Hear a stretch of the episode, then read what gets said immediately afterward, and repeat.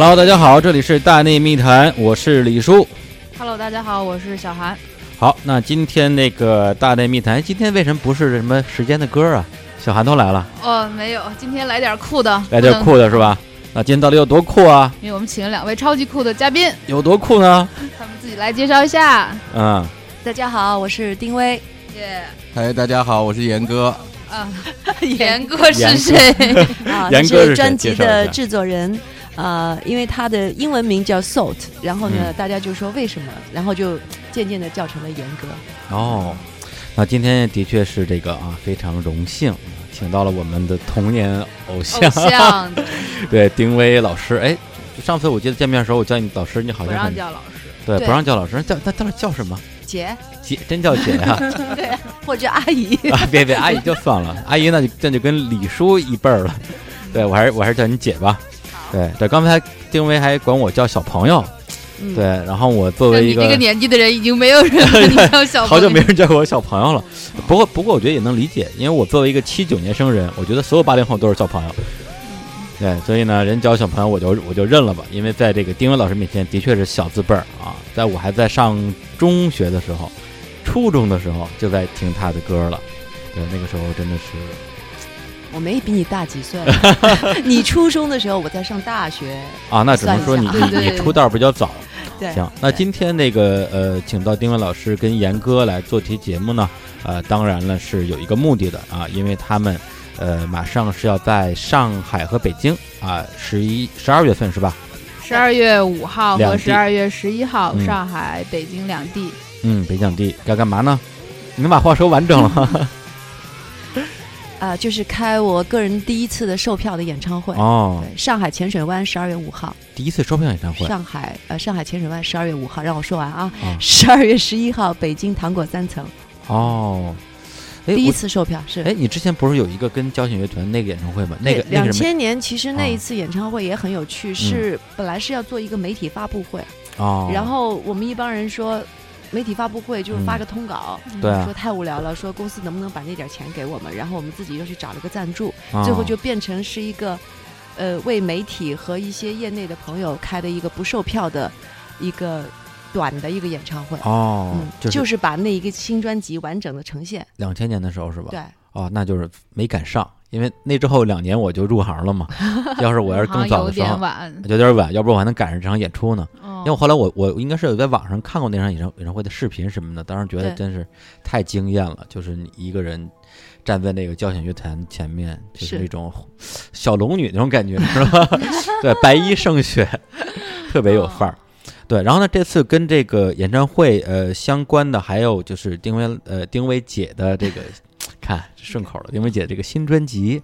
对，因为那天我们在那个乐童开放日上碰到，然后我说，哎，我是听说出新专辑了，然后丁薇姐就说，哎，我新开演唱会再出新专辑，我就说，哎，这挺挺挺不寻常的，因为一般都是先发片，然后打歌打差不多了，然后就是开演唱会嘛。你这次为什么会反其道行之呢？呃，这事儿我觉得应该是 Salt 来回答比较好。其实嗯其实就是说，呃，我们两个没有没有精密的去计算到底该怎么办，好多事儿这说来话长了。嗯，嗯对，就是说，因为我们做完了那个专辑以后呢，前前后后忙了很多事儿，比如说先去瑞典混音，混完了以后，我觉得声音质量还可以提高，然后就舞下来了，从零八年一直舞到嗯前年吧。嗯，然后因为机缘的关系，我就认识了一些英国人，然后呢，他们觉得这个唱片可以在英国的那个唱片市场上做这东西，于是就发展到我们来录音的时候，就是他们呃帮忙介绍的，比如说像呃呃 Dominic Miller 是 Sting 的吉他手啊，还有夏德的键盘手啊，这类一系列的人就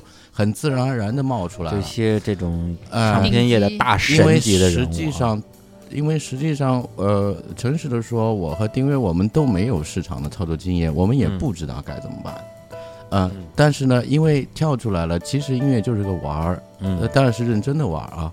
呃，那么就是一点一点，就顺理成章的歪打正着就走到今天了，包括到你们的节目来，我 我觉得也是如果没有我们那样一开始这样开始的话，它不是一个自然而然的事情嘛。嗯像以前那样，像丁薇明明可以去找一家公司，嗯，但是到目前为止，我觉得特别开心。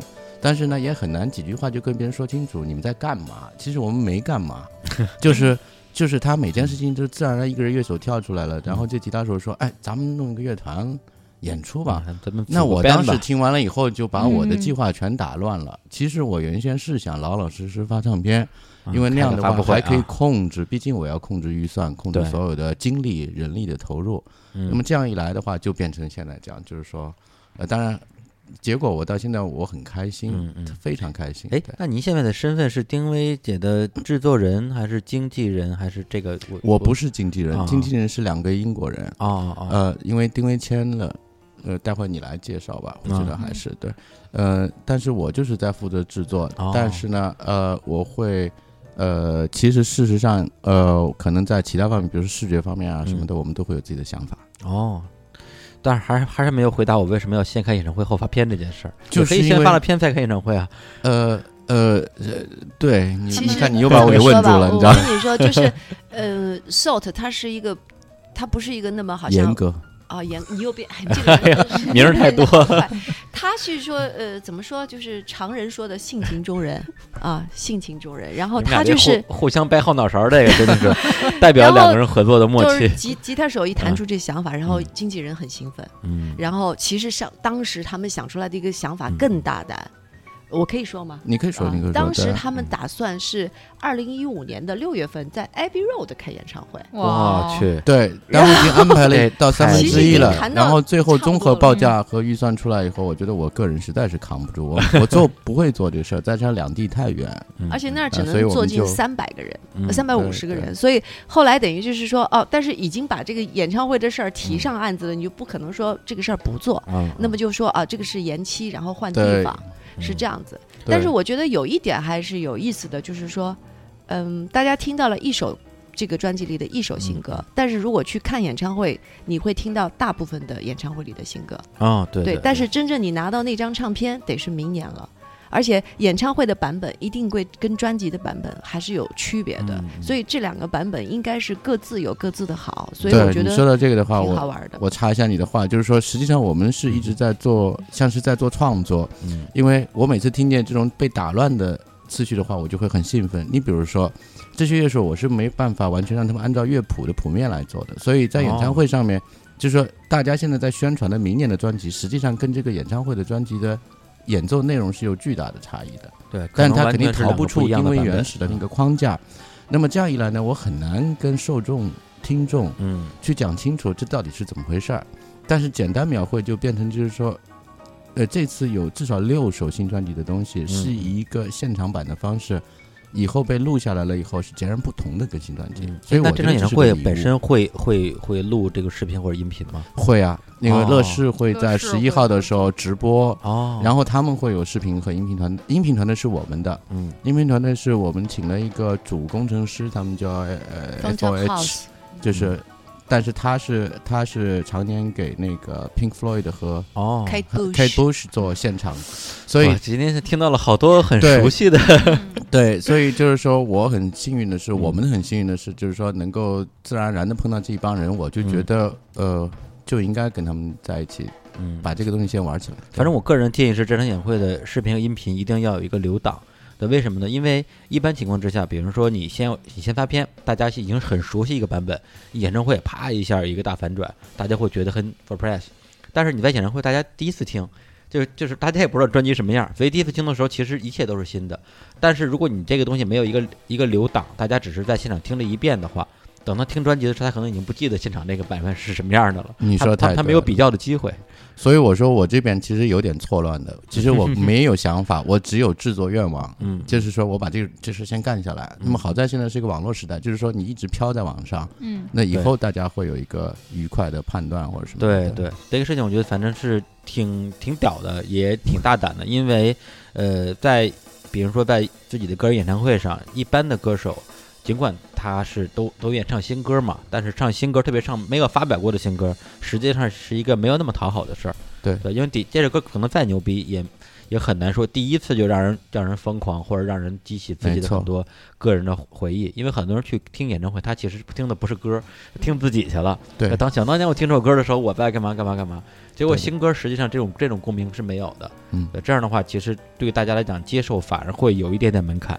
嗯，嗯但是这个是这样，就是聊一下我嗯今年夏天，比如说第一次跟丁薇和 Sal 的团队去嗯合作去听这些歌，当时还是在他们的工作室里，是嗯一个类似工程文件，这个东西导不出来，嗯只能上他们他们那工作室里听去。啊对，对然后我们就一首歌一首歌的这样去过，而且是在那个很好的那个棚里面。哦，我想起当时时你那个我有去邀请邀请我我没去。我我我我去非洲了，去非啊洲了，啊！然后就很很惊艳，嗯。就真的就是很有很感性的词，就是说嗯。你会觉得你的汗毛都竖起来了，因为它相当于是用了非常好的一个制作，然后嗯。它的音乐风格特别的层次特别的多，然后它表达的那个情感也也也让人觉得嗯就是非常的受震撼。就是我因为这么多年，其实自打做开始做这种唱片推广啊嗯。什么东西，其实一直在做独立音乐这一块儿，但独立音乐在我的印象里，民谣也好，其他也好，嗯。大家还都是比较偏。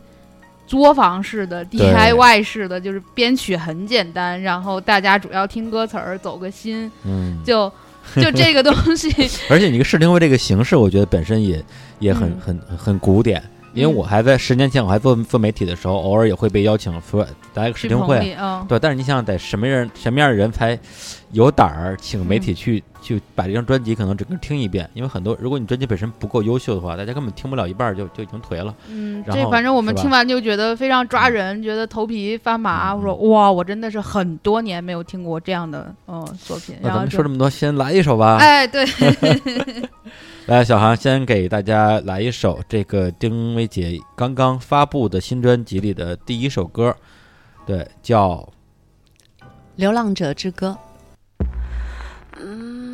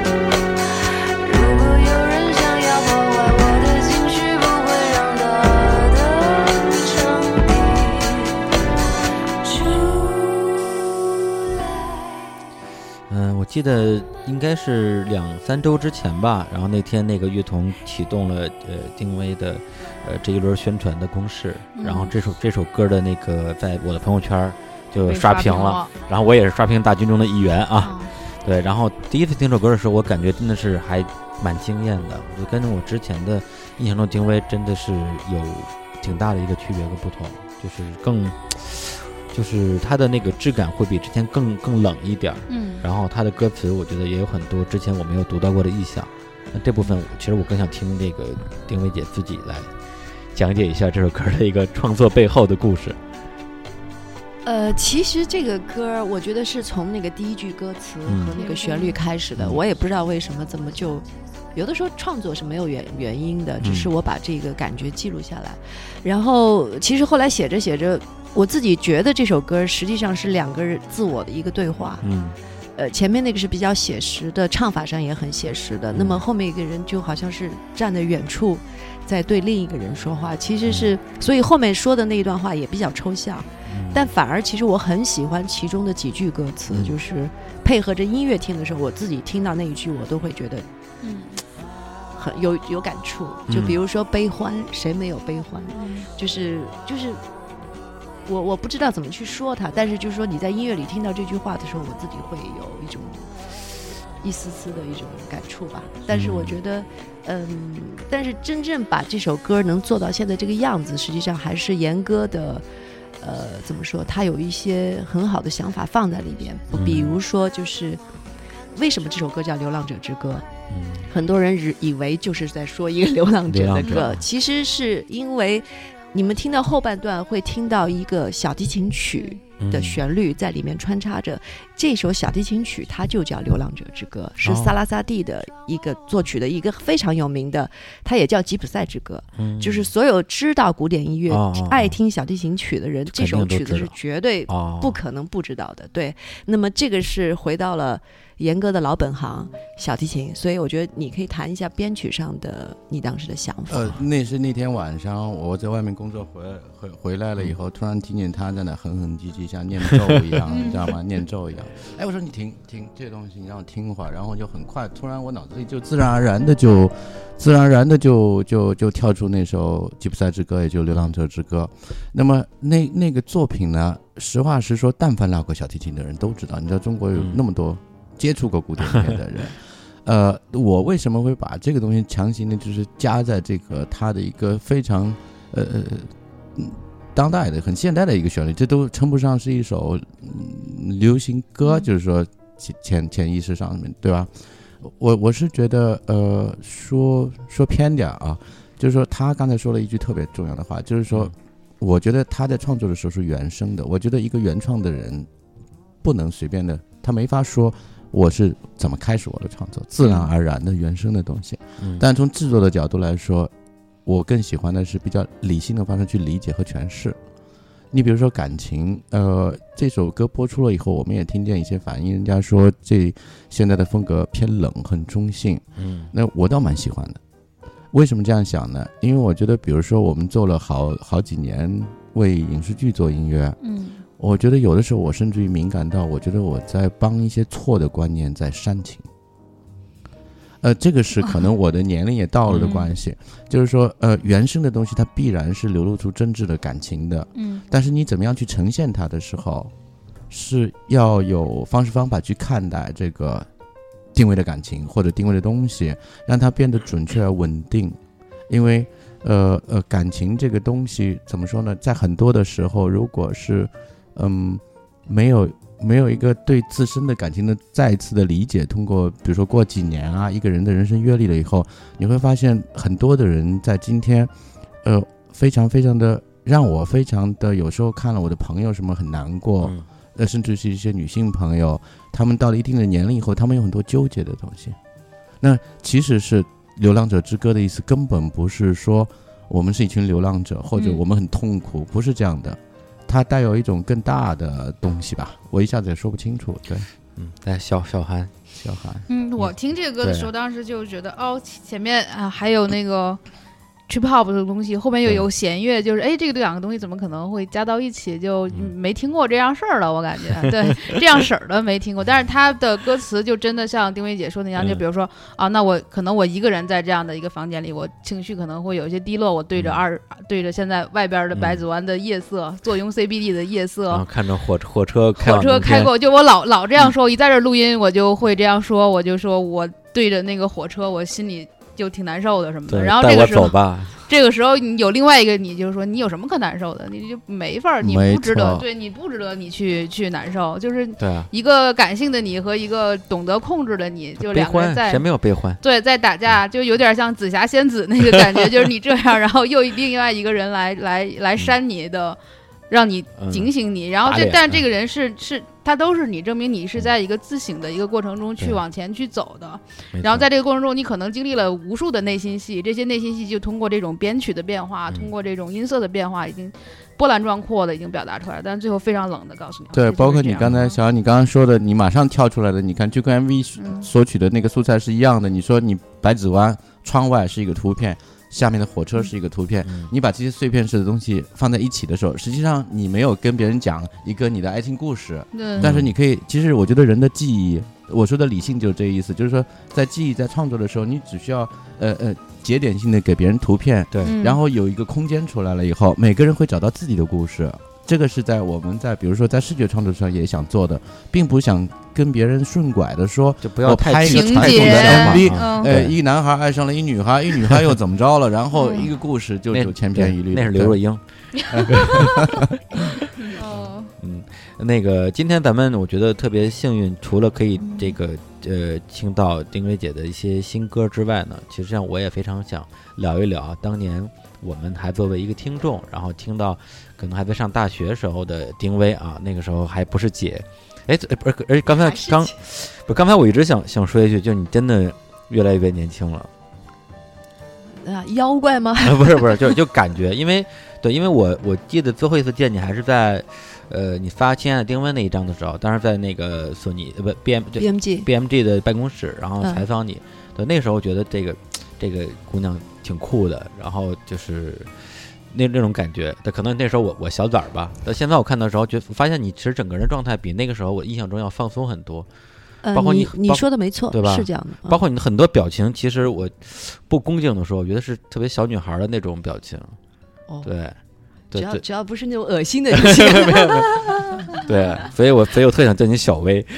小别这样，别任谢叔性起来别这样，别这样啊！行行，那那我搂着点儿。对，所以呢，我还是想就是呃，由刚才这首歌，然后我们来一起回顾一下啊，就嗯当年我们听到的那个那时候的丁薇，对她长成什么样子？对那一片花的丁薇，对那时候是什么样子的？对，反正我第一次听呃，哎，女孩也四重奏就马格那个版，跟你自己专辑是哪哪个前哪个后来着？呃，我给马格写的那首前，那更早是吧因？为那个是在东方时空的九五新歌吧，好像是九五年，那个时候我觉得这个，当然好像是黄小茂在负责那个那个栏目，对吧？是的，是的，对，就他在那个时候就在为中国流行音乐的这个这个历史进程做出巨大的贡献。因为那时候我好多的歌，包括一些可能现在听来有点过时的，什么黄歌选啊，什么黄鹤响、九妹啊、春水流啊，就是，但是它代表中国九四新生代那一代中国原创艺人的那种那种旺盛的生命力。嗯，然后还有就是就是那首非常非常怪、极其就是不主流的那个那首马格那首歌叫《女孩也四重奏》，嗯。而且他当时那个形象也跟一般的流行歌手完全不一样，就是梳了一个那叫什么头，反正三对那种清汤挂面头，然后戴一个特别厚的那种眼镜儿，然后那就是他本来平常的样子。他平时就那样是吧？他是我们大地唱片的一个文案，文案啊，对，他是写，他是企划文案，对，对，就相当于小韩，哦 真的？相当相当于丁薇给你写首歌，你就唱去了。哇，那那对对好，对，所以当时我特印象特别深刻，就记住了演唱这首歌的那个女孩和这首歌的词曲作者。因为那个时候我虽然还是一个一个小朋友，但是已经开始留意说这个歌背后到底是什么人在推动这件事情，嗯，然后就记住丁薇这个名字。然后大概又过了可能呃一年左右，我就听到了你后来的那张呃个人专辑。嗯要不然我们先放一下马格的那首歌啊，叫做《嗯女孩与四重奏》。然后这首歌当然也有一个故事啊，就因为丁薇在后来的唱片里边儿，呃，两千年吧，开始那一张里边自己又重新唱了另外一首叫《女孩也曾重奏》的歌。这首歌儿呃，应该说是完全不一样的。哎、我们也可以大家先后放一下，去做一个小小的比较。那我们现在先放马格这个版本。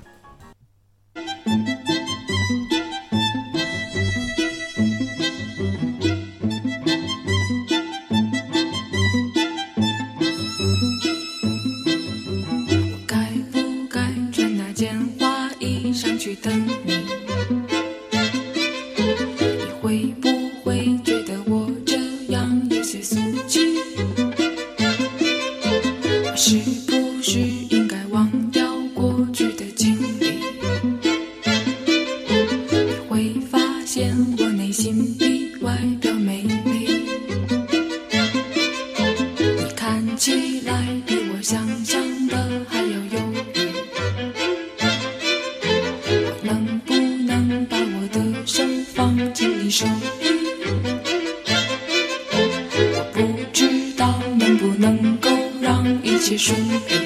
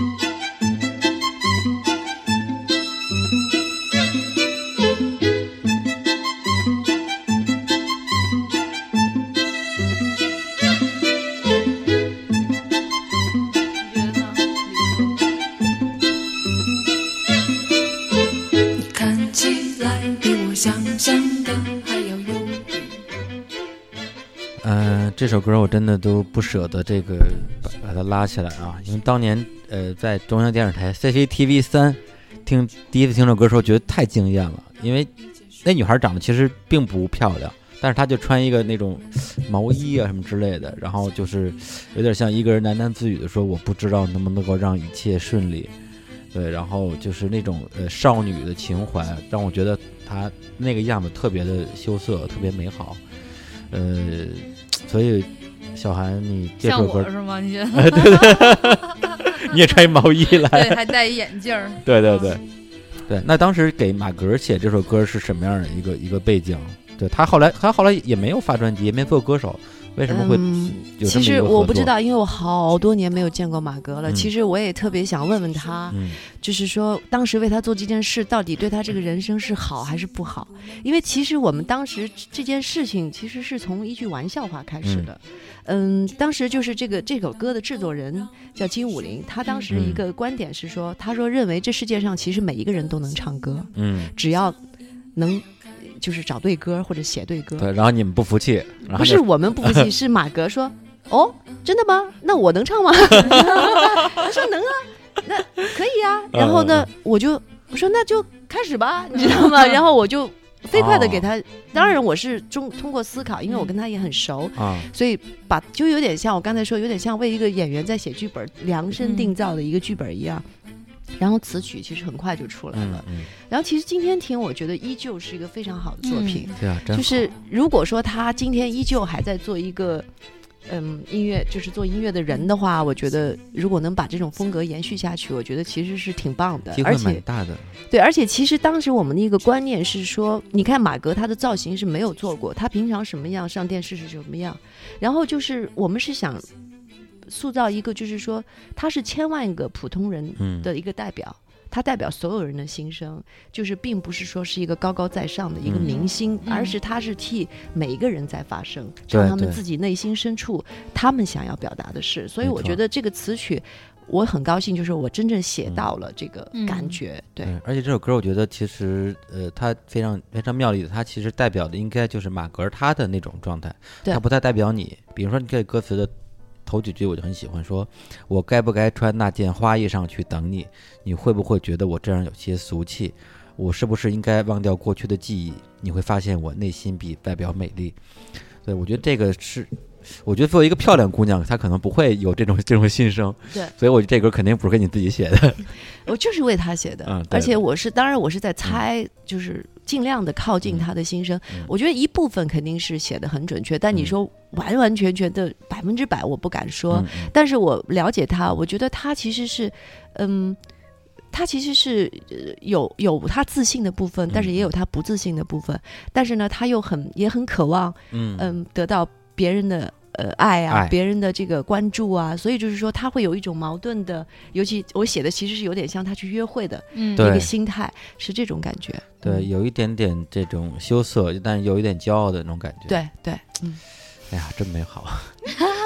然后那时候那个年代都很美好。对对对那个年代所有的羞涩现在都没有吧？应该。对啊，主要那时候我也羞涩，哦，现在这脸皮厚的 厚的有点儿 有点夸张 hold 不对住了呢对小薇都笑出来了，真是不要脸。嗯，那个，哎，那当时你们签的那个公司，呃，就是因为我看到他们写了一个字母唱片，那时候当地是当到底是字母还是大地啊？呃，我们当时都在大地。啊啊，然后呢，因为给马格做了这个歌的时候呢，刘哲辉已经离开了大地，啊。自己又做了一个字母。哦然后他听到这个歌了以后，他就很有慧眼的，然后就把马格给签下来了。哦所以就是在字母发的这个。刘哲辉最开始是大地唱片的创始人吧，应该是对，是。然后是他本身也是一个作词人，然后这个 Beyond 乐队的那首著名的《大地》的歌词就是他写的，对。所以这个唱片公司就叫大地唱片。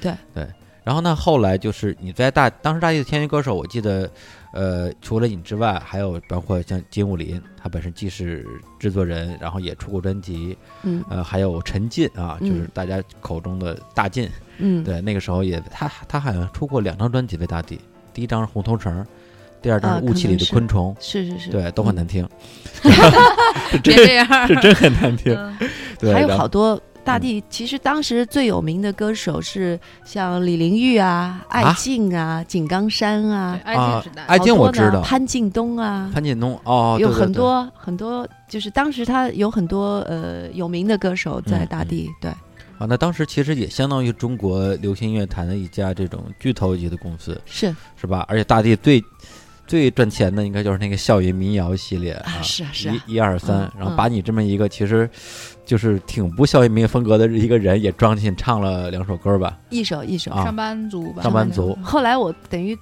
客串了一个《校园三》里校园三里客串了一首，就是四个人唱的合唱那那个那个人就忽略吧。对，因为因为我觉得校园校园一是很经典的，二就差一点，三我就没听几遍吧。对，而且一里边山坡那首歌居然居然是什么矮大金老师 非常青涩的一首作品。那首歌其实很怪，它既不像高晓松写的歌，也不像就是你会唱的歌。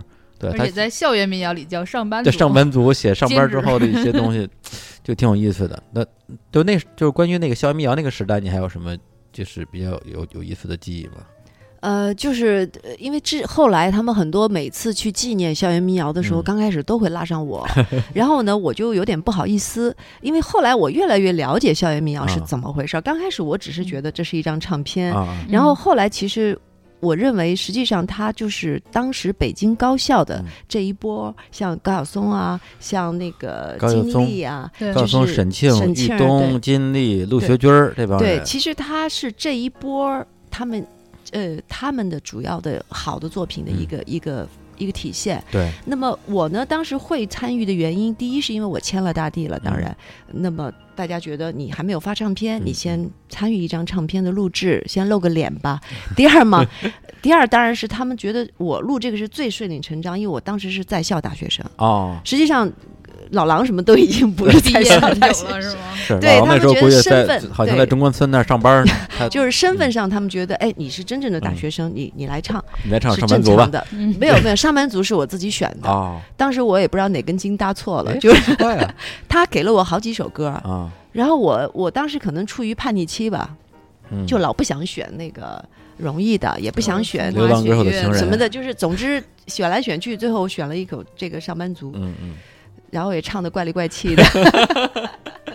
是说实话，就第一次听校园民谣的时候，我还真觉得那首歌好像跟其他歌比起来没那么打动我，因为那时候我向往的是，因为我我是我我小朋友嘛，向往的是那种大学生活，然后一上班族，我一听就特颓，对对吧？就是什么这个。无论刮风下雨，你总要出门上班，对，就跟那后来老周写的买买房子似的，无论天塌地陷，我要去上班，都 特别惨。交贷款是吗？对，我交贷款。对，然后呢，那跟在大地的时候的那张唱片，其实也是我们那一那一波人的一个很重要的回忆吧，就是呃断翅的蝴蝶那一张啊，就是小白菜嘛，对，那首歌用了小白菜的那样的一个叫什么一个一个呃意象吧。那当时当时是怎么就想把这断翅蝴蝶跟小白菜这个歌结合在一起？呃，这一张专辑来讲，其实是如果怎么说，那基本上全是三宝的这个嗯就是他是制作人嘛，对然后里面大部分的作品也是三宝嗯自己写，包括他找人为我写的。嗯那么我自己当时在那张唱片里，我只是写了四首歌而已。只写四首歌，挺挺是啊挺挺多的了。不不，作为一个就是说新人，对新人来讲嗯还挺多的。然后当时我对唱片也不是很了解，只是就是像交作业一样，啊，交了几首，大家然后他们选了几首。那么嗯其他的东西，我觉得，嗯、但是这是一张其实是非常成熟的一张嗯唱片，做的也很好。然后《断翅的蝴蝶》是三宝当时是把小白菜和嗯、乱世佳人》那个电影的主题啊合在了一起。哦，那个那个间奏是《乱世佳人》的主题，嗯。然后小白菜的那个在副歌就是是这样的。然后他嗯。当时就是给我做的是一个爵士和布鲁斯这种对对对，这种方向的一种流行乐唱片。嗯，是那个时候，我记得除了这首歌之外，好像在呃这个电台经常放了一首歌，叫什么来着？在水中。在，水中，啊对对对，嗯就是当时好像是那时候的中歌榜，嗯。然后就就我我忘了是打过冠军还是怎么样，反正是打开电打开电台就能听到在水中。嗯，对，那时候我觉得说啊，当当年唱那个上班族的，而且给马哥写歌的那个人，终于自己出这个自己出唱片了。嗯然，后那时候我也去唱片店买了你那张专辑，就是嗯在差不多九九五九六年，应该是卡带。卡带，卡带，那时候只有卡带嗯，CD 谁买得起啊？出了也买不起。对，小韩那时候听听过听丁薇了吗？嗯，听，但可能我印象已经没那么深了。嗯就是那会儿，可能我连老狼在丁薇在什么的就一块啊儿听，而且那会儿我你是北京人，我那会儿还是一个县城里的高中生，估计比马格眼镜儿还厚呢。对对，然后就我们的资源很嗯匮乏，可能只是在那种市里的电台、或者是电视，嗯电视它好像礼拜二的时候会下午会放一些呃。歌和 MV 或包括嗯。你说东方时空的那些东西，就我接触这些音乐的东西，CCTV，对，就是是真感谢 CCTV。对，就真的挺匮乏的，因为你北京你可能有各种渠道，嗯就是我们可能县里只有一个卖磁带的地儿，那你去完了可就 可能就没有了，而且像这种不好卖的就就只能留下来给我们，也没有，就是我可能会接触这些东西会更晚，嗯。而且我上高中的时候，我们是那种。比较严格的那种，就是就是高考大省的那种重点学校的那种，嗯嗯就是很封闭。就我基本上，其实我大量的听音乐，其实是在上大学的时候，哦那时候就已经是第二张专辑或第三张专辑的那会儿会比较多哦对。那第二来自一个嗯 贫瘠的年代。对，所以就是说你真正让呃就是被丁薇所所击中，可能还是他第二张开始这张唱对，是的，是的，是的。对，那张唱片当时我记得是已经签约了这个 BMG 是吧？对，那从从大地这样一个相当于是本土的，后来又没没落的一个巨头，到所谓的四大唱片之一，当时是怎么样的一个一个经历啊？呃，因为签 BMG 之前，我已经大概呃，就是消失了有两三嗯。年，啊、也是反正年轻嘛，气盛嘛，就是各种啊，把自己冷藏了之类的事情。然后呢，所以啊，所以就是积累了一下、呃、很多作品，然后卯足了劲儿，就是感觉就是感觉要把所有的好东西都拿出来。嗯然后嗯当时也很幸运，就是这些 demo 给 BMG 听了以后嗯就签约了。嗯然后呢，而且做开始这张唱片的时候，可能也正值唱片公司最鼎盛时期。差不多，对，他们也最好的人力物力，对对他们也比较有钱，然后也不会给你太多的限制。嗯然后当时我很幸运，因为当时的那个 A&R 是李安修，哦然后他就是非常支持，基本上我们这张唱片想怎么做就怎么做了。然后我们提的很多非分的要求也都帮我们解决了，什么非分要求？包括那时候要请台湾的录音师去香港混音啊，哦什么这种。那个年代，看来你一一直对这个这个后期这个事情很很重视啊，现在就直接跑英跑英国去，其实是的，其实是是，但是就是说，但是随着你的可能呃对事情的了解以后，你会一点一点的去嗯要求的会更高。嗯。那么我觉得这个是必然要要要求的，我觉得，嗯然后那咱们既然已经聊到了这个就是那个年代了啊，就是丁薇的第二张唱片开始，那我们就接着咱们上一首歌来放一首这个丁薇自己重新写的这首《女孩与四重奏》。站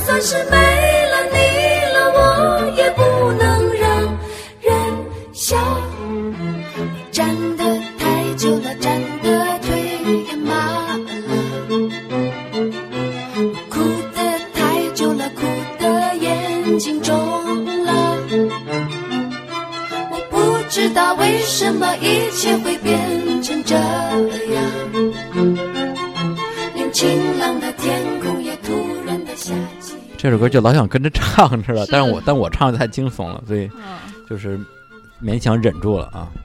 呃，这首歌我呃第一次听到的时候，我我说说实话，因为可能有之前马格那个先入为主，我会觉得说，哎呀，丁薇也唱这首歌了，看看，本来我以为我肯定以为是同一首歌嘛，结果后来这个那时候肯定在电台里边听，说哎那听一下丁薇的这个《女孩与四重奏》，我一听，哎，怎么变成另外一首歌了？而且感觉好像没有以前的那种。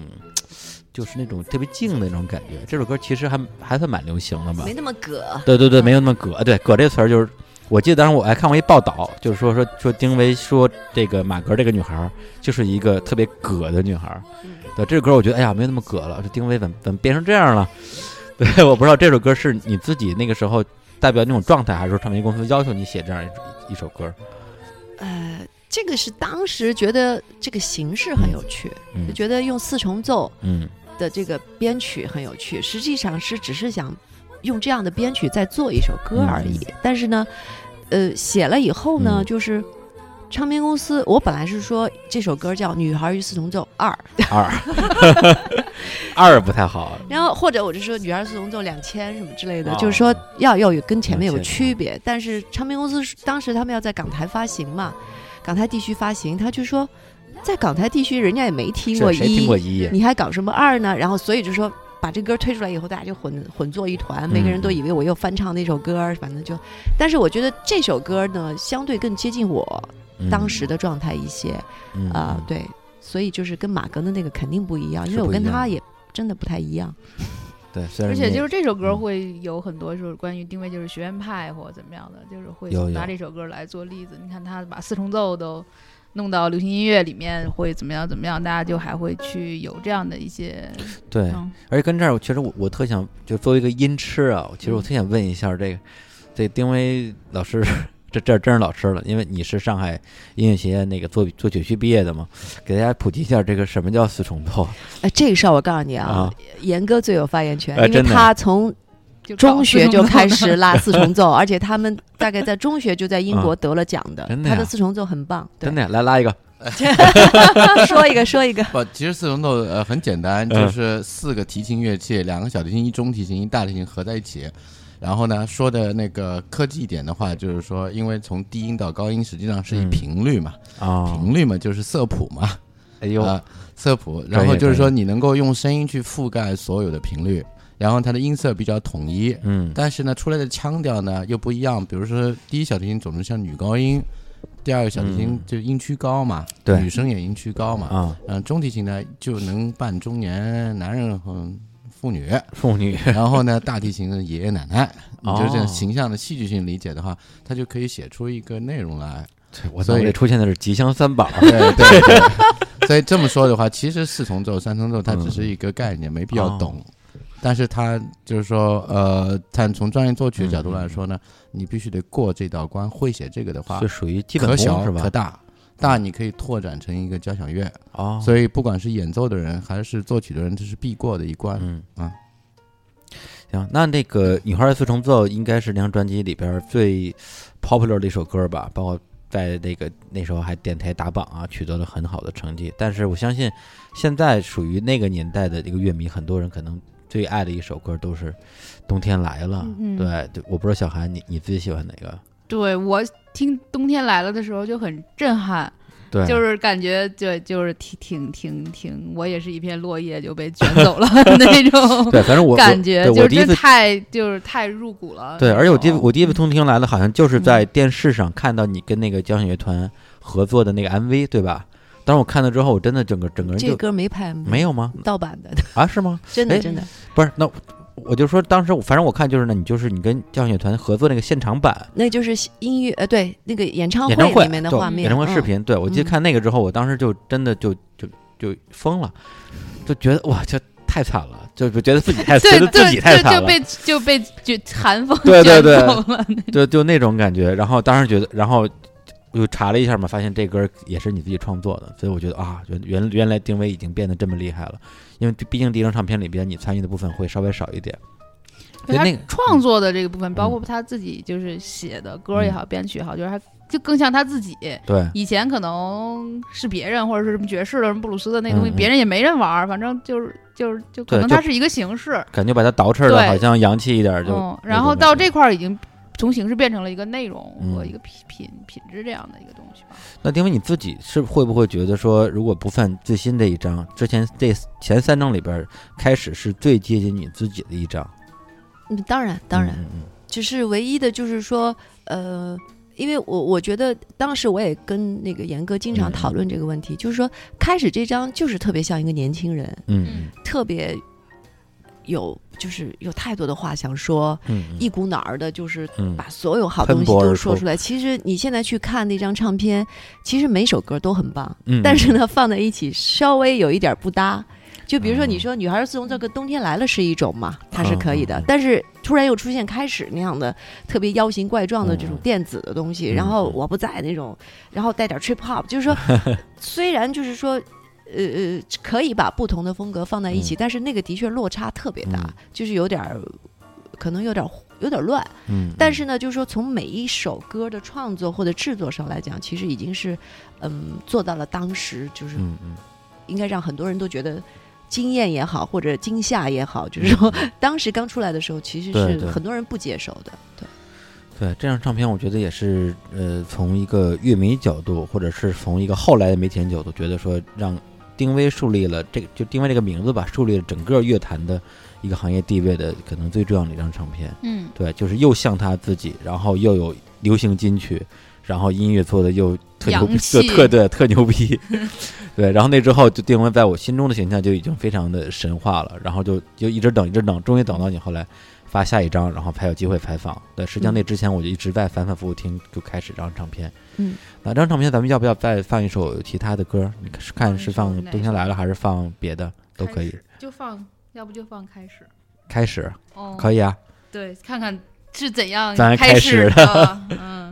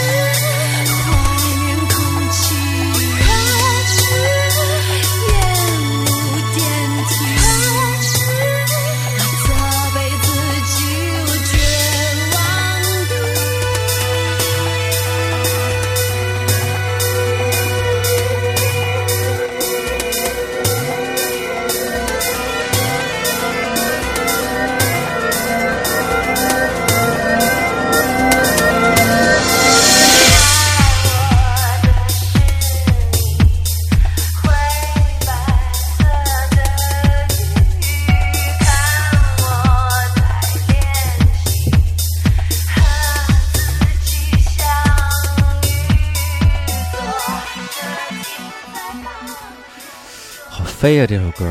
其实现在听，我觉得就是肯定是不过时了，对而且还会，反而让我觉得这首依然是一首很超前的作品。如果放到今天来讲的话，现在在国内，我觉得做这种风格音乐的，应该说流行歌手都非常非常少。哦，是，我觉得现在大家好像就是为了完成一个活儿完成一个嗯活儿，就很少去做那种特别新的冒险和嗯尝试。但是在那个年代，大家是非常乐于去做这种冒险和。是，然后我也就接着刚才上次说，就是说你问我第一章我为什么没感觉，弄这章的时候我可能就已经开始上大学了，然后我自己去，呃，在兰州那个时候开始就听大量的摇滚乐，就开始买打口袋，就你听的那个东西就已经变成西方最经典的东西，然后但你嗯国内同时就有像丁薇这样的东西，你觉得你时代根本就没有错觉，那我国外听东西也很好，就国内听东西也挺好，但它不是一个七十年代和呃两千年初的那样的 一个概念。对对，但是你现在再想，我现在我也不听打口袋了，就是我嗯国外的东西我听的也少了，我现在中国的也基本都变成南山南了，就 感觉时代别别退别别步了。对，你看现在哎依然可以马迪会听定位骂我吗啊。嗯，好吧，嗯，然后在这个开始这张唱片之后，隔了几年呀、你那个亲爱的那张是四年吧，四年啊，这个还算是一个比较正常的发片节奏。然后出了亲爱的丁薇那一张，然后呢，呃，也有了另外一首打榜金曲啊，这个再见我爱你。然后我们之前在我爱你，再见，在我们节目里还说这个梗，跟朴树那首我爱你再见正好同时打榜同时打榜啊，在各各大排行榜都是第一、第二、第一、第二。我觉得那帮 DJ 吧，其实也诚心，他们也觉得这东西特好玩儿，所以一定要这歌挨着。我觉得这个，而且那那首那首歌可能是我我认为你所有歌里边最最接近 pop 风格的一首，就是它可能跟之前，它甚至比我我那个女孩也曾能奏，可能在流行这条路上会走得更远一点儿。说老实话，这张唱片我肯定没有像开始那么喜欢，尽管嗯也听了不少遍嘛。但是因为这张唱片，我就非常有幸，终于有机会跟丁薇做了一次采访，然后聊什么，其实我也不记得了，我也是我也做过，我我记得我做过，但他都不记得我做过了，我更不记得我做过了那种。嗯，对，上年纪了。就我唯一记得就是可能跟跟丁薇聊一聊李泉什么的，因为你俩不是大学时候是同学吗？我们俩小学开始就啊是一个学校的。哦，对对，反正那时候好像李泉那那左右是不是也有什么发片和演唱会之类。然后我就跟李泉聊丁薇，跟丁薇聊在在聊聊李泉，就找话题嘛。嗯然后那个时候就觉得说，哎，看这个这个丁薇这个歌手，他除了音乐部分之外，其实还蛮还算蛮健谈的，嗯是吧？就留下了挺美好的一个回忆。然后呢，呃，记得我当时还说，我说那就是特别期待，其实你后边的作品什么之类的。嗯结果一屏屏幕一黑，十就十年后，这个我觉得是挺神奇的一个事儿。我不知道当时在那个亲爱那张，当时到到底发生了什么事儿，让你把自己雪藏了十年。呃，我先说亲爱啊的那一张好了。亲爱那张啊其实说实在话，我我我没有像你们那么可能，因为你们作为听歌的人来讲，嗯你会把两张唱片那么去比较。但是因为我自己是一直在往前走，我也嗯知道我周遭的变化或者怎么样。亲爱的丁薇对我自己来讲，呃，当时很像是在过关。哦，呃，因为当时我必须要做这张唱片，而且必须要自己来做这张唱片。我第一次当制作人，呃，反正就是事情到那儿了，就是说你反正我知道跟唱片公司一般签约都是说几年几张这种，对，因为当时其实是我现在回想，嗯其实是当时唱片这个事情已经开始没落，哦，然后其实唱片公司其实是觉得，如果你不能做一些让我们觉得有把握的事情的话，可能就不要做了。哦，然后那我当时觉得，我衡量了一下，我觉得嗯我至少应该再发一张吧。嗯，所以我觉得，其实写再再见我爱你，当然是一个命题作文，就是说你必须要有一首 hit song。对对对，那么我当时想说，OK 吧，就说这个东西是我可接受范围内，而且嗯还是我自己写的，我也在试一下自己的能力，我是否可以在这个方面做出一些，而且它能获得什么样的，只是而且像个试验一样。而且说老实话，你让那些曾经唱过或者写过很多这种流行金曲的人，你跟嗯。他说你再给我写首这个黑这个黑 song 出来，嗯人家不一定写得不出来。了。对。对，就想写就能写出来，这其实挺挺大的一个本也事。也不是，其实其实因为我我作为一个创作者，嗯我写东西其实是很杂的，包括哦你看那英的《爱要有你才完美》刘德华的歌我都写过，就是其实什么样的歌我都能写啊，但是就是说我收到我自己唱片里，必须还是得是我认可和嗯符合我的。那么我觉得在当时这个情况下，我认为我做了对的决定，因为必须要嗯往前走，对你不能就停在那儿了。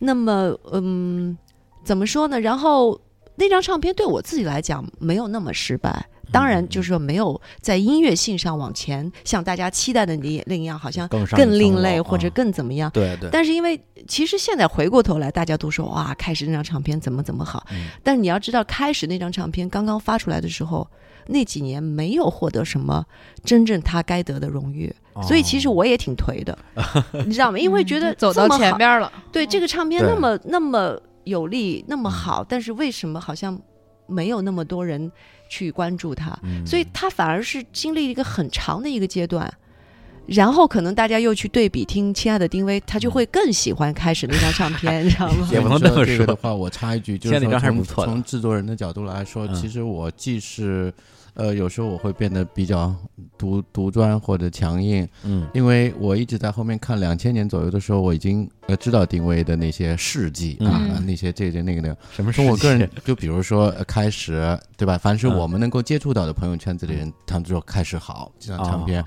然后大家也都很直言不讳，会说，比如嗯说亲爱的丁薇有点不不这个，既不这个又不那个，对吧？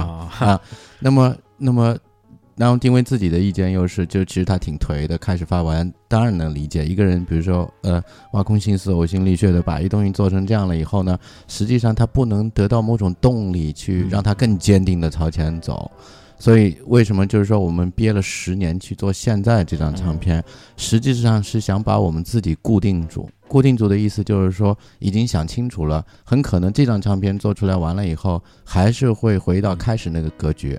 但是这个人已经跟两千年的时候，已经在心态上面完全不一样当。然不一样。呃，如果我上升化一点的话，我会觉得就是说，真正知道自己想要什么，嗯然后就是说，已经摆脱了很多，呃，当年轻的时候你需要别人帮你，但是如果如果亲爱的丁薇真正更加大的，当时嗯把它变成一个主流明星的话，他可能呃在所有方面都有更巨大的收获，但是在音乐本质上，你到底是谁？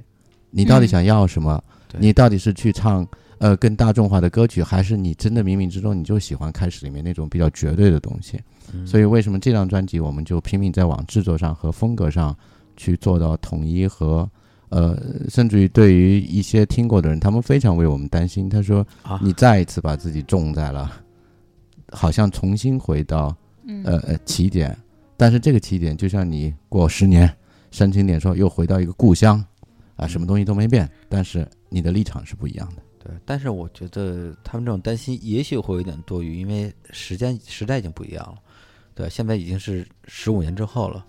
对，我觉得如果是在那个年代，这种风格的音乐还不能被更多的大众大众所理解和接受的话，但我觉得相信在今天，特别是在这个网络化的时代，对这张唱片真正发行之后，相信会有更多的渠道和途径，让你们听到就是来自于这种聆听者的声音，而不是那个时候可能呃听众跟这种音乐人之间的渠道是被被隔绝的，对。对，是。对，就比如说那时候我跟小韩就非常喜欢你的唱片，但是也不知道。知道啊，我们还上大学呢，在兰州上大学对，那时候我我没有啊练练发出声音，但是现嗯。在不一样了。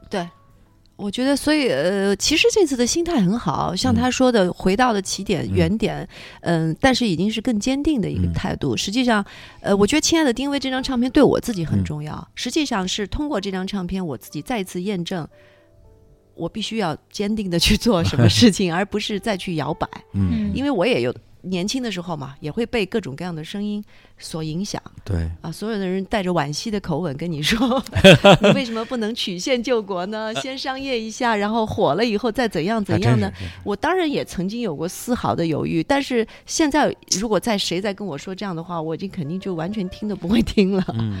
对不会影响你了，还真是。对其实刚才你先，其实我觉得旁观者永远是站着说话不腰疼的，对，包包括也比如说你出了，比如说你出了《亲爱的丁丁薇》，说我说，哎呀，你应该像开始那张一样坚持自己。那如果你出了那张跟开始一样，我说，哎呀，你应该曲线又没有救国，变 化，对，你就曲线救国，对就就反正好话都是话都是我们说了，对对，就是我觉得到最后其实就像那个，呃，那个哎叫严格，严哥，哎呀，严哥，严哥说，对，刚刚严哥说说那个丁薇频频点头啊，我觉得真的是现在更清楚自己想要的东西是什么，这是一个最重要的。而且他不仅想要，他有能力做到。嗯，就这点，就是很多人，比如说他眼高手低，嗯但是他我想要一个那范儿的，但他做出来特 low，就是他们是就是我想要这样，我不仅做到这样，还把这样做到了极致，我觉得这一点太棒了。我打断你一下啊，但是其实嗯我想说什么？其实通过《亲爱的丁薇》那一张唱片，我又明白了一件事儿：嗯我不是全能的，哦，我必须要有，就跟我一样有才华的人跟我一起合作，才能做出好的东西。而那张也是你自己唯一一张，那张是我自自己做的，所以有唱片时候就没有做到最好。但是，所以我就说我觉得像严哥加入了嗯以后，实际上这张唱片，现在这张新的即将要发的唱片，才有可能变成嗯好像我们去期待的样子。如果是完全我自己做，我没有这个把握。虽然原创都是我，但是嗯我觉得制作、编曲这些东西太重要了。不是说你只能你说你弄出一个 demo，好像这个东西就多么惊艳，不可能。对，是。那我们也聊了这么多，那就放一首这个《亲爱的丁薇》这张唱片里面的，也是同名歌曲吧，其实都挺好听呃，的，就挺好听的，不是？别瞎说。对呀、来放一首这首《亲爱的》。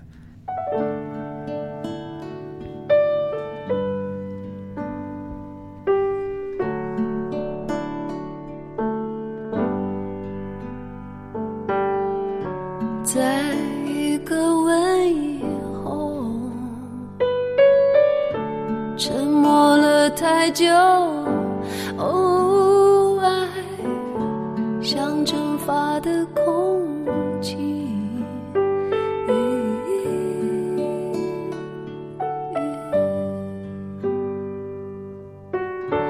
你所思考的问题。我也同样的担心，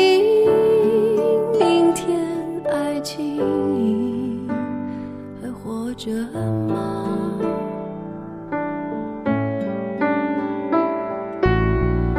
谁都不敢先说，谁都没有把握。永远的字句，谁都在寄望，谁都在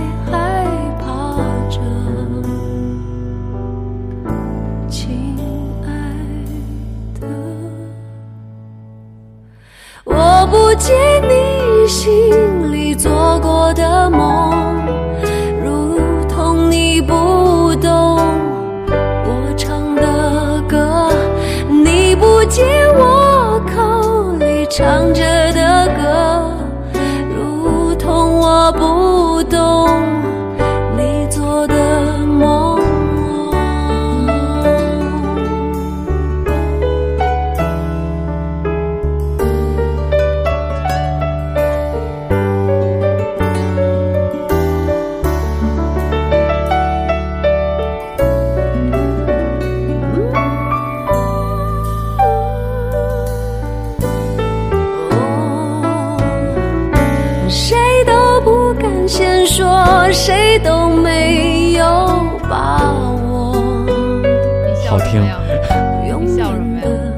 没有，我刚本来我准备把那个麦不是把那背那个歌拉下来，然后就正好放到我最喜欢的两句的那个旋律了，然后忍不住会心一笑，结果又笑得特猥琐，我就我就别笑了。哦，行，那那个这张专辑，呃，刚才虽然我说了一些这个不敬之词啊，可能不就就是说相对来讲，比如我更喜欢开始的一张，但是，呃，绝对不能否认，这是至少在就那一年吧，我觉得也是当年年度最优秀的华语唱片之一。对，对，然后亲爱的这张，无论是从商业上，还是从这种音乐制作的水准，也代表了那个年代的流行乐坛的最高水平。那会儿好像得了好多奖，好多好多奖对，就真的现在也没有这样嗯，的一个评奖体系了。现在大家对于对于 奖这个事儿，好像都已经完全没有没有概念了。我不知道音乐圈儿还在乎这个吗？反正现在在乎你的粉丝数和那个可能百度指数百度指数之类的。嗯，就还是不一样。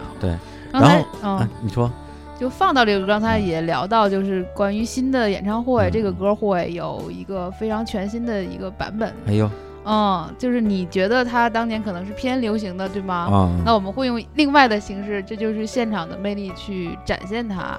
哎呀，那真的剧透一下吧，真的去现场去来，听我。来剧透，我来剧透，这是我最兴奋的点，哎就是说，哎呦这是我的工作部，分。严哥终于兴奋起来了，聊到那个这聊聊未来啊。对，里面两位英国人，对吧？这次在现场他会来重新来诠释这个。那么我们的工作方式，我们只给他 key 和一些和声的，就是嗯啊规制框架。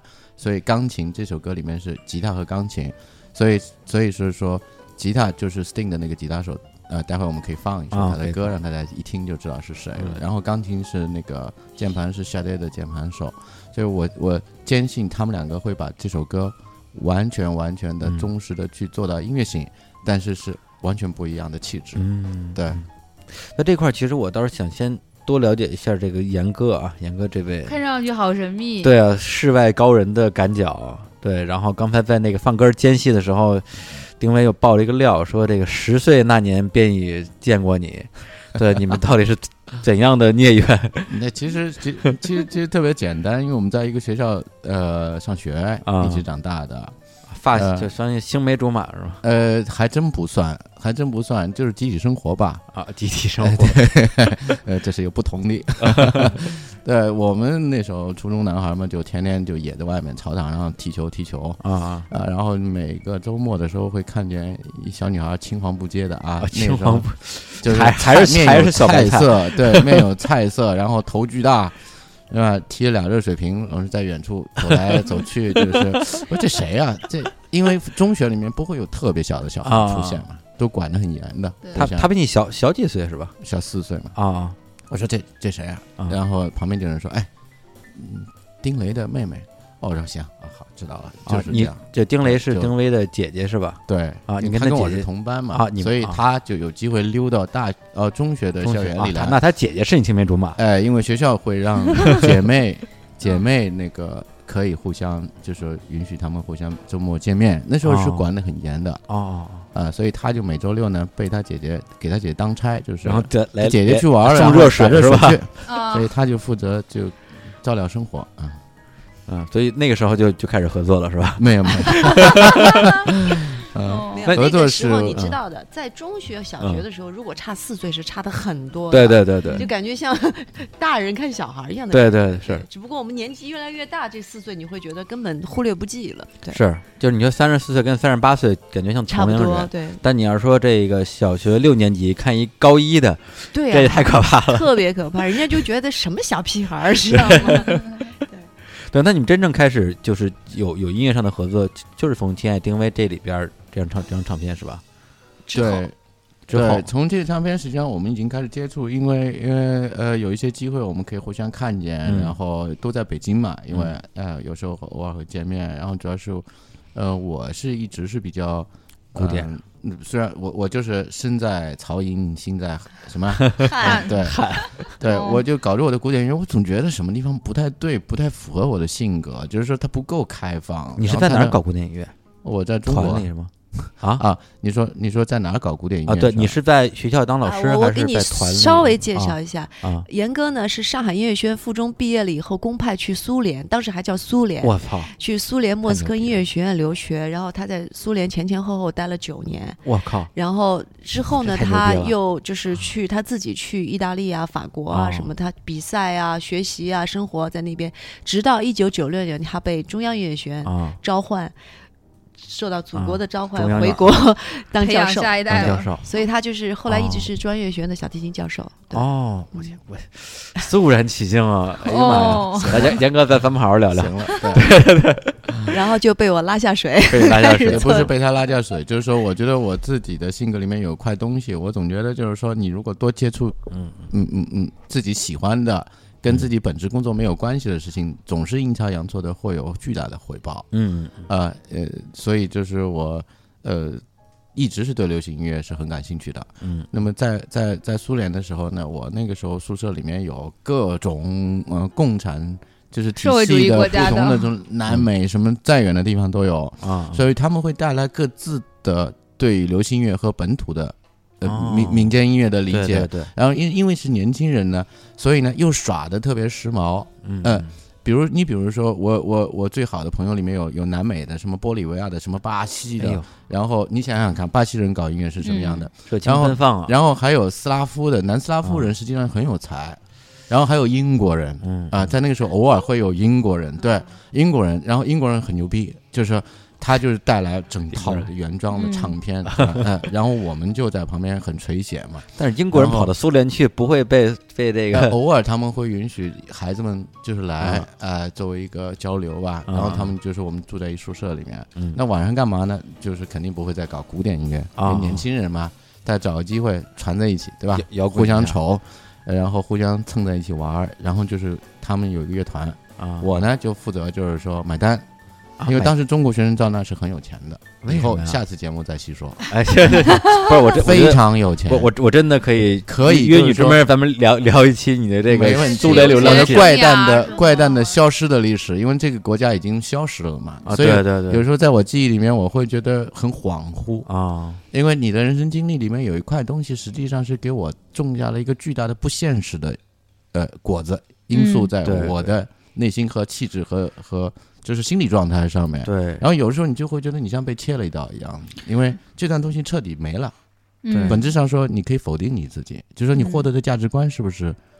你想，我是那个年代生的，在中国的时候已经有这个价值观，然后到苏联是更强的一个体系价值为。共产主义而奋斗吗？咱还是拉回来说音 乐。啊行，这咱们那帮奇形怪状开一期节目啊，对，那帮奇形怪状的朋友呢，嗯他就晚上，比如说，呃，大家大学生了嘛，已经就是把城里所有犄角旮旯也买不到什么好酒，就是很破的各种一像药一样的酒，大家就药酒买回来了，哎，喝到一半了以后，你会听见什么南美音乐、莫扎特呃的因素、甲壳虫、Queen，呃、Pink Floyd，它可以混搭在一起，一直在那玩，精彩之极。当时我们没有像现在这么好的器材啊什么的，什么苹果啊什么，你就可以直接录的，真是才华横溢。所以我觉得就是说，其实搞音乐就是。要有越多的朋友，嗯大家喜欢同样一件事情，然后传在一起，千万不能怕呃，就是说说先要定性，呃我觉得就是这这个东西是先不定性，先撒开了玩儿，然后最后出来的东西肯定会特别好。嗯所以呢，我从那时候就养成一习惯，就是说我不怕做错事儿，嗯在在工作，就是说在自己喜欢的这个创作上面，你得先敢于走到越极限越好。然后呢，如果你有一定的背景对音乐的理解，嗯，你自然会最后会拉回来。对对。对，但你要这么说的话，那我觉得虽然你说你不怕做错事儿，但我觉得你还是在音乐方面非常的较劲或者谨慎的一个状态吧，否则他唱片也不会录两你是怎么遍，知道的，对吧？听这个东西听出来，对吧？是吧？这个是你说到点了，所以为什么我有时候会更疯狂的想让自己撒出去？因为我受到的教育是从古典体系的，嗯他怎么着都会把我抓回来。就像你爹妈，如果你处在这类家庭，你再叛逆，你没过三十岁，突然有一天你想走着路，你想，哎，我的背影怎么就跟我的爹一样怂一样？比如说那种 老了就在往前走，你觉得特怪，我想摆脱这个，但是你我说怂不太恭敬啊，嗯，但那意思就是你走着走着恍惚，突然一恍惚，你觉得我就是我爹，有有有，对吧？我也是过了三十岁之后所以也会这个就是不是贬义的啊，但是我就觉得像我妈感慨吧，对，就是感慨吧。就是你一对种时候，你觉得呃我的存在价值在哪？嗯，比如说啊，年轻的时候你不觉得，浑然不觉得，所以这个正是就是说，我觉得是一样的东西。嗯嗯对，哎，聊出人生新境界了。是来来来，咱咱们咱往搂回音乐吧因为刚才顿时把你们大内密谈的气氛给搞了比较就是把逼格搞上去了，对逼格搞上去了，嗯 对啊。然后那个，因为咱们一开场的时候，其实就已经预告过，就是呃，从丁薇的新的专辑到这场演唱会，这两两场演唱会里边都会出现一些这个在欧美流行乐界属于呃大神级的这些音乐人的加盟。那我其实特好奇，是你怎么把这些人搞到手的？就怎么跟他们就就这个达成这种合作的？我真没搞。呃，我只说 三三三步。第一嗯步是我当时我们有了经纪人以后，我就是很简单。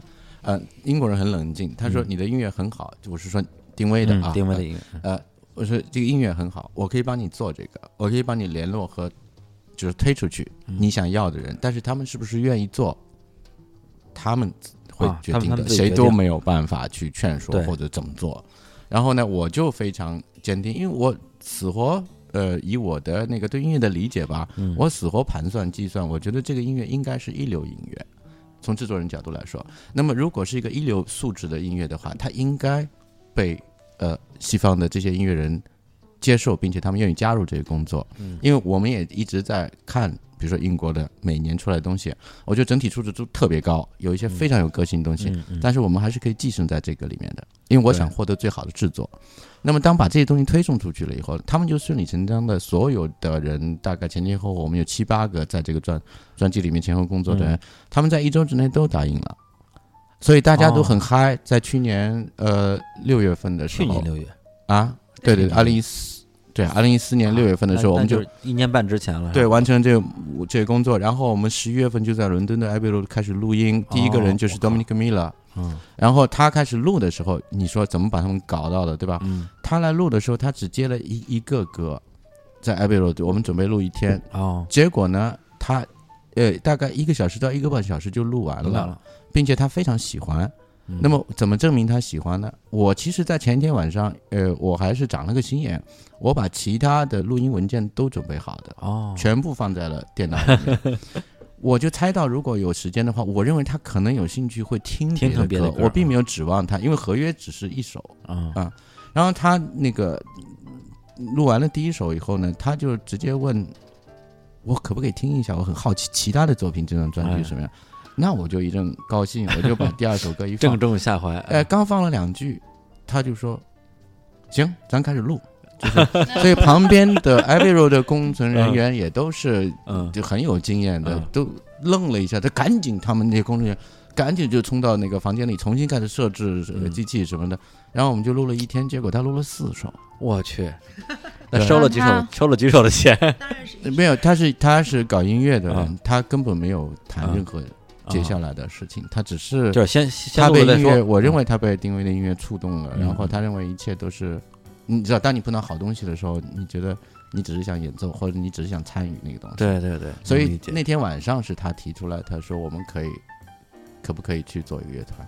哦，所以就把我的计划全全颠过来了。那我说行，就是说，对，很随性。嗯，那我们就我们要不要来听一首这个刚才介绍的这位音乐人啊，叫什么来着？Dominic Miller，哎呀妈呀，他我们现在放的是 Sting 的啊，一首非常著名的歌最，应该是最红的几首歌之对。一吧？然后这首歌的其实 Dominic Miller 就是参与创作，然后也是吉他的制作对制作和吉他的演奏吉他也是。他弹的对。好，那我们来听一下 Sting 那首《The Shape of My Heart》。He deals the cards as a meditation. He plays never suspect. He doesn't play for the money he wins. He doesn't play for respect.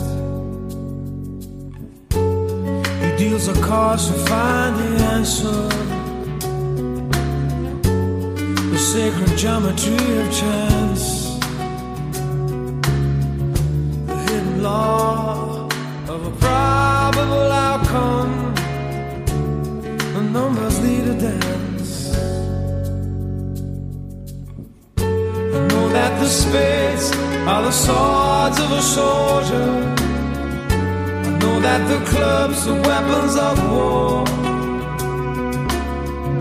I know that diamonds need money for this art, but that's not the shape of my heart.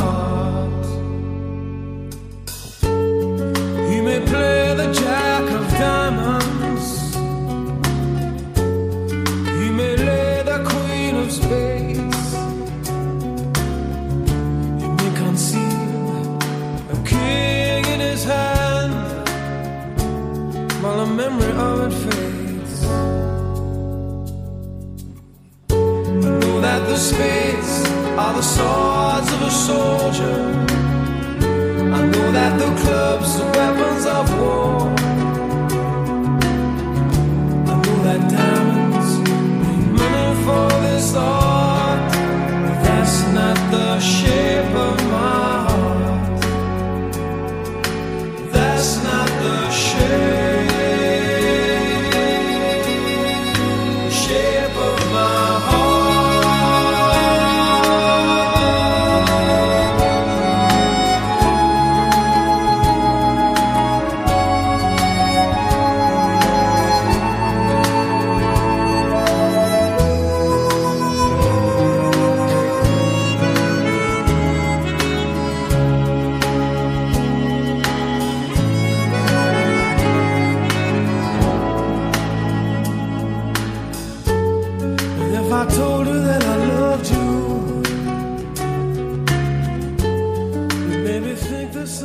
歌我觉得对这个欧美流行音乐稍微有一点点这个了解的人肯定都听过，因为实在是太红了，所以基本上应该是听最红的一首歌了。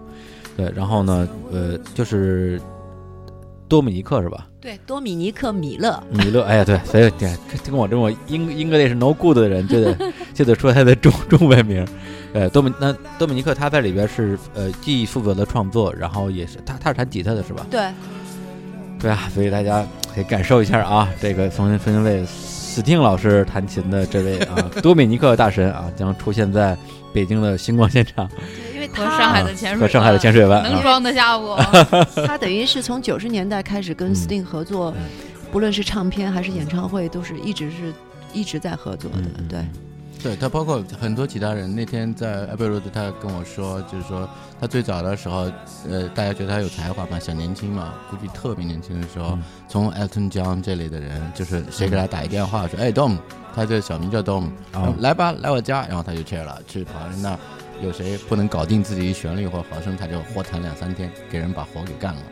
后来有一有一天，Sting 就看上他说：“哎，咱俩合伙干了。”所以他地位就提高了。哦 Sting 请他当制作人，然后给他很优厚的回报，所以他们有十至少十几年的友谊吧。对对，也是个故事。是。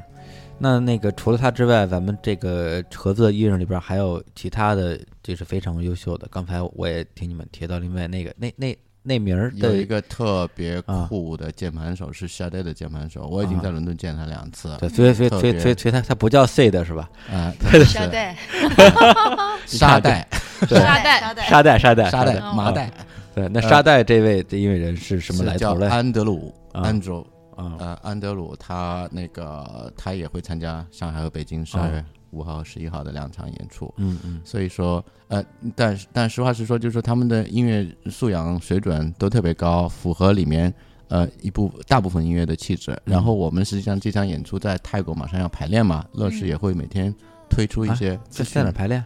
在泰国泰国国排练。后天我们就走了，为什么去那边啊？呃，因为因为呃我们的经纪公司它有一个基地在泰国，啊有一流的器材录音，所以等于是我们再重新再弄一个现场版出来。我们用 studio 就是工作呃录音室录的东西，嗯和现场版合起来以后，可能还会有另外一个变种的合集。这个特别符合我们小时候被种下的那个那个号的那口，就是当你买一张好的唱片的时候，嗯反正我最喜欢的居然都是现场版。嗯你说哦明白？就是现场版里面呃去掉了一些呃深思熟虑的盘算，然后有偶得，比如说你说 Dire Straits 当时的那些，嗯嗯。哦，那现场版里面有几首歌，我到现在每次听起来就是汗毛都会竖起来的，啊、嗯包括 Queen 的现场版，那催人泪下有很多东西，所以我是特别从制作角度想让把我自己也催人泪下一下，那很过瘾啊！你想、嗯啊，你在现场可的时候，你以想妈的，这咱也能爽一把，其实爽一把就是，而且是跟对。多姆尼克和沙袋这样的对，就是 这世界这你说出我的心声，对吧？这不是说要一定要嗯找什么有名的人嗯，而是他能给我带来这我很难得到的某种可能性。也许就那下，也许不行。嗯。啊，当然也得干，就是说，，但这边的确是有很对，的确是一个一个一个冒险，可因为谁也不知道他谁也不知道他最后出来究竟是什么样对。不知道，对嗯，对于他们来讲，冒险是一种兴奋嘛，就是对对。啊我很兴奋。想把自己扔出去冒个险，这还挺嗯好的。对对对，所以不会害怕。啊但是跟但是跟他们一起冒险这个事情应该是一个很愉悦的过程，对对对，对，要不然你找找找两个这个玩土窑的冒个险试试，那就不叫冒险，呃，我们这次其实乐队的构成很有意思的，嗯。嗯两个六零后，嗯。三个九零后，啊，对，还有一个鼓手特别帅，你必须得去，你不去你肯定很可耻可惜的。颜值担当是吧？呃，那鼓手特别牛嗯，嗯，那个能力超强，这不是说技术能力啊，嗯。绝对有才华。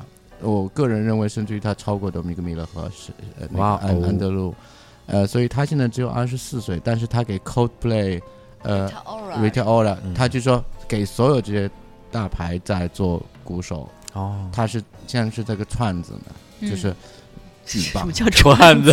这不会前面被说前面才华毁了吗？这个 一下就毁对，在在英国就是这样，就是说你你先是 T boy，比如说我们说在工程师，嗯呃，包括现在最有名的这些大腕的混音师，你你我们在那工作也是老老实实的，就是年轻的时候特别有规矩，家教极好。我说这个公司的这个就是特别就是在端茶送水当服务生，嗯不过以前在北你先干一京的录音棚也有很多这种所谓的专业的录音乐手，对，就是说的说的难听点叫棚虫嘛，对对，也有这种，但是给对 cosplay 当棚虫这事儿，我觉得对 还是可以的。对，行，那咱们要不然再放一首这个沙袋的歌吧？好，啊，来哪首呢？小韩，我我随便来一首，随便来一首了啊。好，，沙袋本来我也很喜欢，他应该都很好听。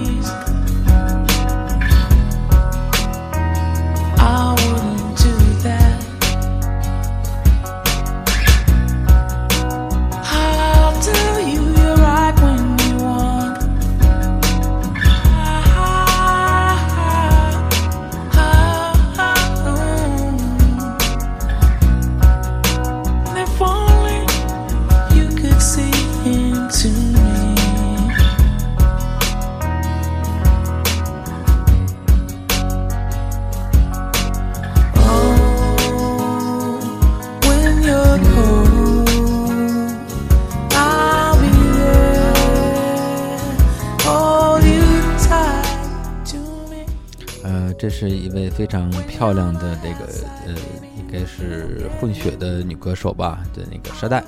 然后呢，这次跟呃丁薇合作的是她的御用键盘手，也是她唱片的制作人 Andrew Hill。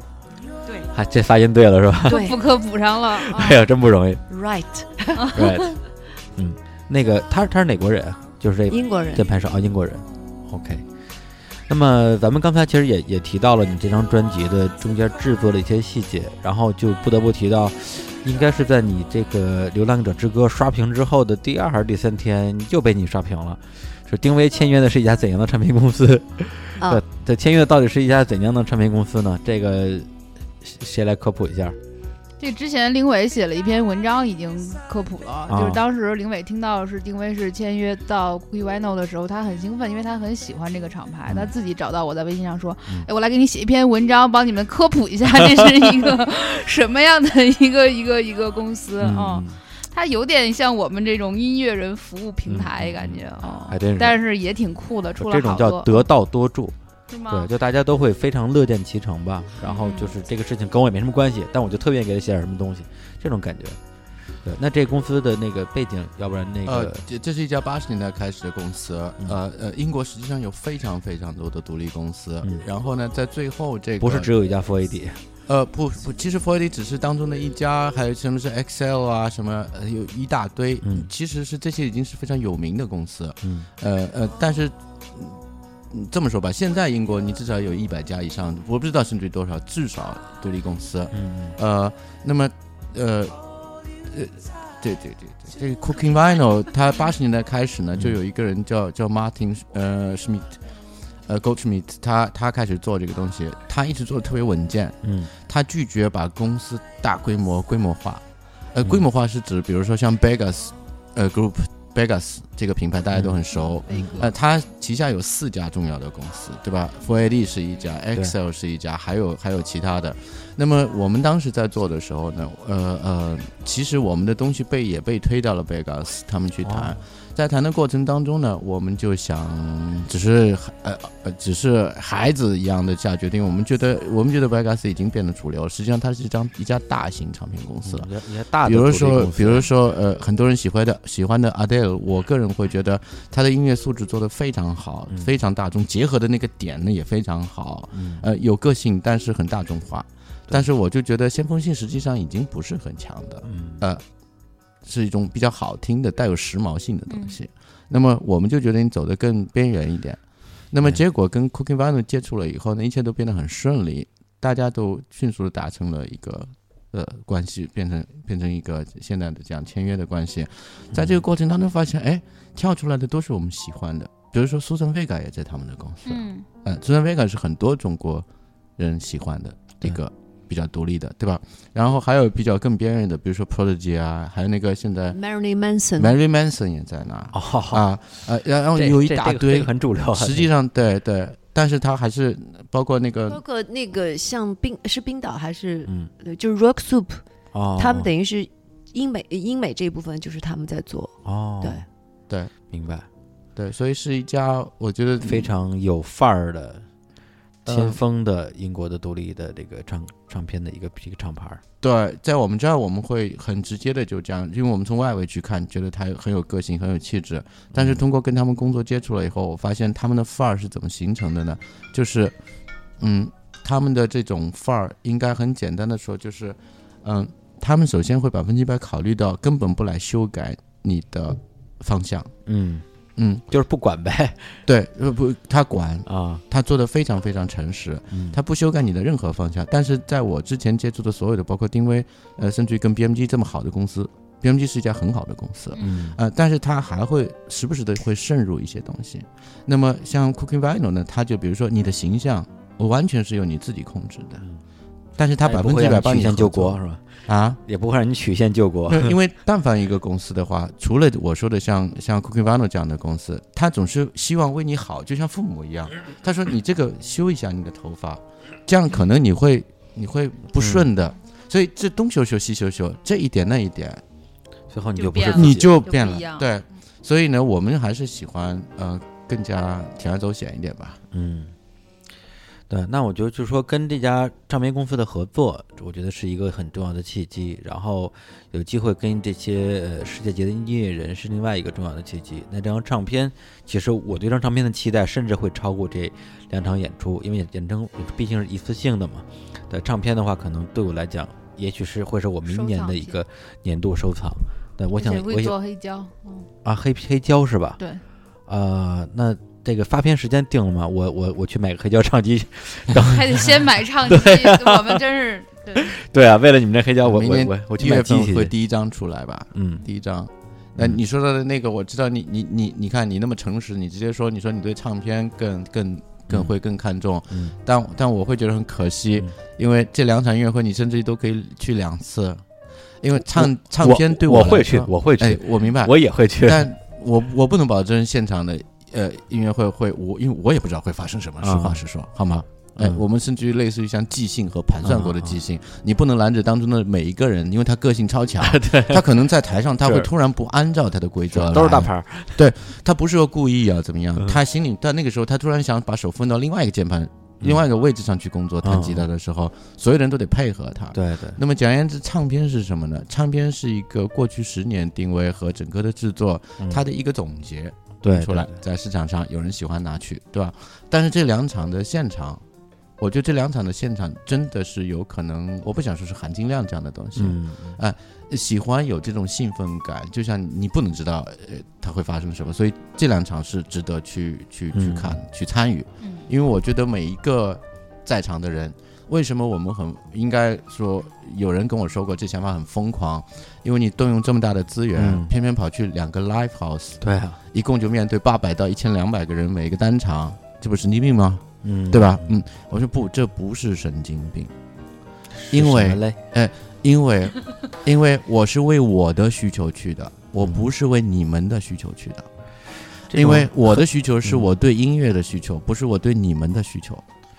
所以说，嗯。我要看见的是最后在场上，不管他是谁，我要直接跟这一千两百个站着的人交流，我甚至于冒着失败的危险，但是我不会去做晚会的。嗯因为我不想看见一个遥远的他慕名而来或者什么，我能够互动，所以这些东西说不清楚。对，对，因为之前这个丁薇给人的印象就是就有点，呃，既有古典的成分，然后又有一些就是可能跨时代的，会有一些 trip hop，甚至会有一些感觉有点电的感觉，对，甚至会觉得说也许更适合在剧场那种地方坐着来听，对。但是刚刚听了你描述之后，我觉得，你看我都说话都兴奋。对对对，啊我觉得这个演变得那么非常期待到现场大家可以 可以抛高起来，对对对不是没有其实可能对，因为我也不想再嗯按照以前那种，我我觉得也够了，就是 什么远远的那种远。远的啊，我觉得这一次依胜雪的，就是其实是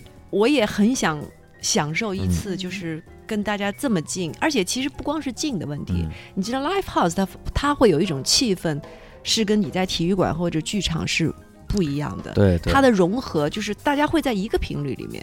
你我感受到什么的时候，其实嗯你立马也能感受到，而不是说你远远的在另外一个音箱的什么一个角落，你可嗯能听到的音量都不一样。我觉得 live house 这一点，而且我们有这么好的调音师，我完嗯全相信，在你们站在场上每一个人，你都会去享受到跟我们听到的一样的音响。那我觉得这个气氛我特别期待，我就觉得。就感觉有点像一个聚会、一个 party 对那种感觉。而且你可以像是那么近的距离去面对你的你的听众、你的观众。对，而且你你要从价值来判断的话，至今连我自己都不明白为什么我们要下这样一个决定。你说，请这个星球上最好的混音师，也就是说，他能给你带来最好的声音，嗯嗯然后，呃、应该说也是一流的，甚至于说是非常好的，呃，呃，乐手，呃，然后再面对八百到一千两百个人，这是在干嘛？嗯，就是所有人，所有人都问我这是在干嘛，因为我也没法回答。但是我我觉得我们就想这样干，就像是你碰到一个特别好的朋友，音乐嘛，对吧？嗯你想把你最好的东西拿出来给一些个别的人，很少的人，因为一个人你没有能力去把一个东西去给到呃全社会，我我从来没这么想过。对，但是我觉得，所以像 live house 就像回到了我们的真正的，像嗯每个人经常会有的那种想回到特别真实的人生状态的那种，对吧？感情状态。就像我给你一个嗯精心准备的礼物，但是不是所有人都会收到我精心准备的礼物。对的有，道理。我圣诞节不会给你手手工做个蛋糕 什么的，你啥也但我会给你啥也没给另外送过我呀一个人 对，真是越说越伤心。不，不过咱们说这场这这两场演出啊，我我我只能我只能非常俗的套用一个广告词儿来形容我对这这两场的期待，就是 “very amazing happened” 对，它一定会非常的 amazing，会给你很多的惊喜啊，可能是惊吓，反正一定会让你，一定会让你会让你非常非常的惊可以是 surprise。surprise surprise surprise。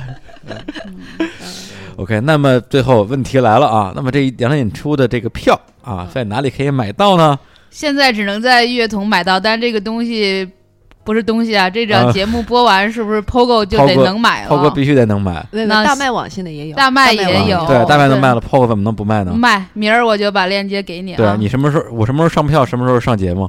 别别别，咱们能在这么惊喜的演出和艺术呈现面前摆脱私人恩怨吗 没？有没有私人恩怨，我作为你想参与其对，我中，想就是对，包括我们乐童，不是说插播广告啊，就是在做整个的这个项目的一个运营的时候，就大家都是带着很高的热情来做，对就是哦这样的一件事儿，哎，我参与里头了，还挺好嘛。，与有荣焉对，对，就共襄盛举。什么叫共襄盛举？这就叫共襄也不是盛盛举吧，就觉得很就就真的我很有就是嗯很有动力去往前去想一些更好的一些对吧？表达方式、更好的文案，会请一些就是更好的一些人过来跟我一起来做这个项目。大家以每当听到这个事情的时候，我接触目前从开始做这个案子到现在，我觉得每一个人听到之后都会觉得啊很兴奋，我想在这个过程中。呃，做一份工作或者去干嘛？我觉得而且我觉得你现你现在这个状态，跟你之之前做另外一些你没有那么喜欢的项目时候状态是完全不一样，是？吗？真的是，我就不点名了。但是现在你真的是觉得那种说，哎，我能参与这个事情，真的特别特别幸福那种感觉。嗯但是我我特别感谢小韩，真的嗯。是吧？说实在哎话，我我自己没想到，嗯其实我我这个人平常以前按严哥的说法，我是一个悲观的人，嗯所以这么多年其实也一直处在一种那种就像就是好像不知道该怎么使劲儿的状态里。但是这嗯次我觉得从小韩他们公司加入，然后呃接触到的所有的人都给了非常大的鼓励，嗯，呃，所以让我们也会在去做这些疯狂的事情的时候，嗯呃，不犹豫，然后可以特别坚定的往前走。所以我觉得跟这些都是有关系的，所以特别特别特别感谢。哎呀，哎呀，别在这儿走这儿了，放首歌啊结束吧。行行，对，今天我觉得没没有，我我主要觉得今天这是这个也算是老朋友相逢吧。哦，对，虽然这次没有机会像小韩一样啊，跟那个丁薇和杨哥有就这么亲密的一个合作关系，但我觉得借着呃《大内密谈》这样一期节目，然后包括可能 POGO 接会接下来也会为这场演出做一点点贡献，那我觉得这个过程对我来讲也是一个非常难得的经历。嗯，对，然后那最后再来来带来一首我跟小韩都就当年都被当年 被听卷哭了的一首。的一首这个呃，来自于两千年丁薇开始那张唱片的一首《冬天来了》。其实我还挺想听新歌的，但新歌现在不能放，所以咱们就先回回旧。然后呢，这个新专辑我们二零期待演唱会上听啊，对演演唱演唱会上听，嗯，好吧？行，那就来了一首《冬天来了》，跟大家说再见，嗯，拜拜。拜拜。今天确实挺冷的。拜拜，下次再见。谢谢大家，拜拜，啊，严哥一定要再来呀、一定来。下一次做什么？苏联，讲苏联。讲苏联。拜拜。